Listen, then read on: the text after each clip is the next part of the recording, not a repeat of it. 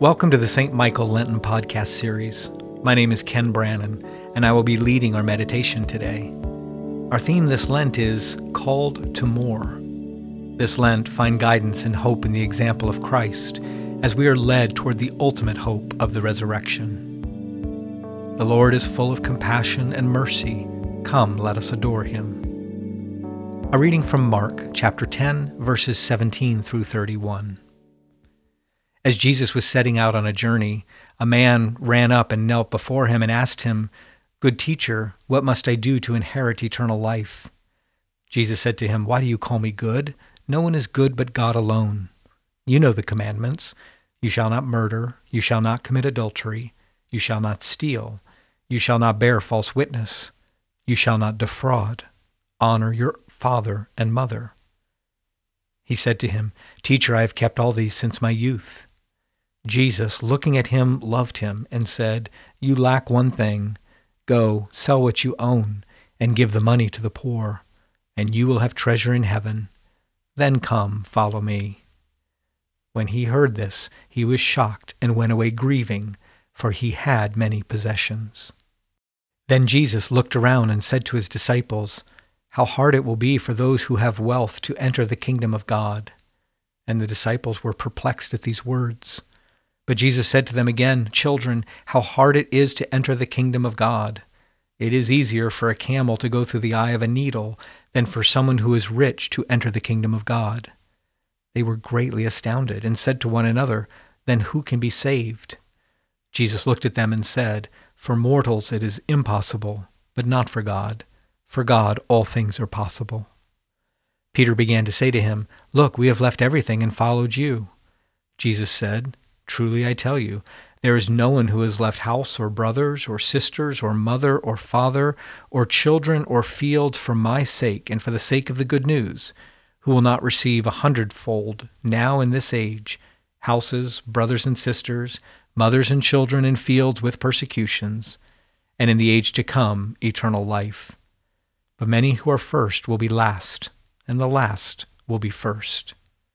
Here ends the reading. Our Lenten theme this year is Called to More.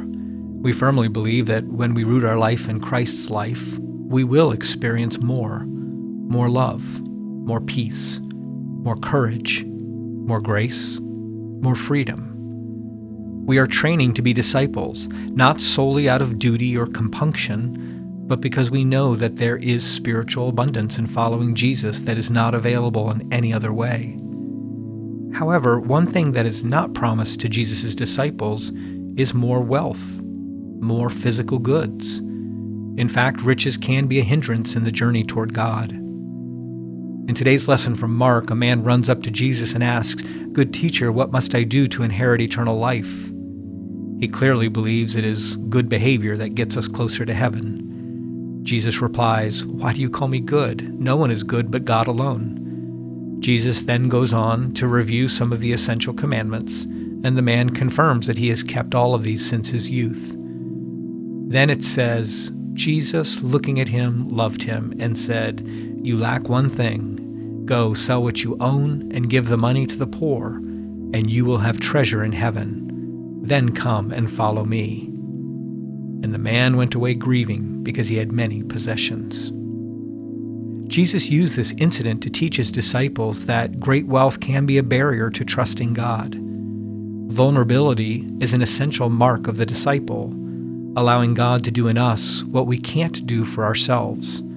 Sometimes wealth serves as a barrier against this kind of vulnerability. Jesus makes his point clear in today's lesson. It will be very difficult for the wealthy to enter the kingdom of God but he also makes it clear that anything is possible with God. The solution is not for rich people to wallow in shame and guilt for being rich. The solution is to live in such a way that if all your wealth disappeared tomorrow, you would be just fine because your trust and your anchor is in God, not material things. We need to hold our wealth lightly because we know it is a tool to help others not a barrier against vulnerability. This Lent, give thanks for the possessions you enjoy. Ask God how you might deploy wealth in service of others. and never ever give your heart to money. For disciples of Jesus must travel lightly, ready to go wherever God sends, and always in touch with their fundamental vulnerability. For it is in vulnerability that true love can grow and flourish. Amen. Please join me as we continue with the Lord's Prayer. Our Father, who art in heaven, hallowed be thy name. Thy kingdom come, thy will be done, on earth as it is in heaven. Give us this day our daily bread, and forgive us our trespasses, as we forgive those who trespass against us. And lead us not into temptation, but deliver us from evil. For thine is the kingdom, and the power, and the glory, forever and ever. Amen. Almighty God, you alone can bring into order the unruly wills and affections of sinners. Grant your people grace to love what you command and desire what you promise, that among the swift and varied changes of the world, our hearts may surely there be fixed where true joys are to be found. Through Jesus Christ our Lord, who lives and reigns with you and the Holy Spirit, one God, now and forever. Amen.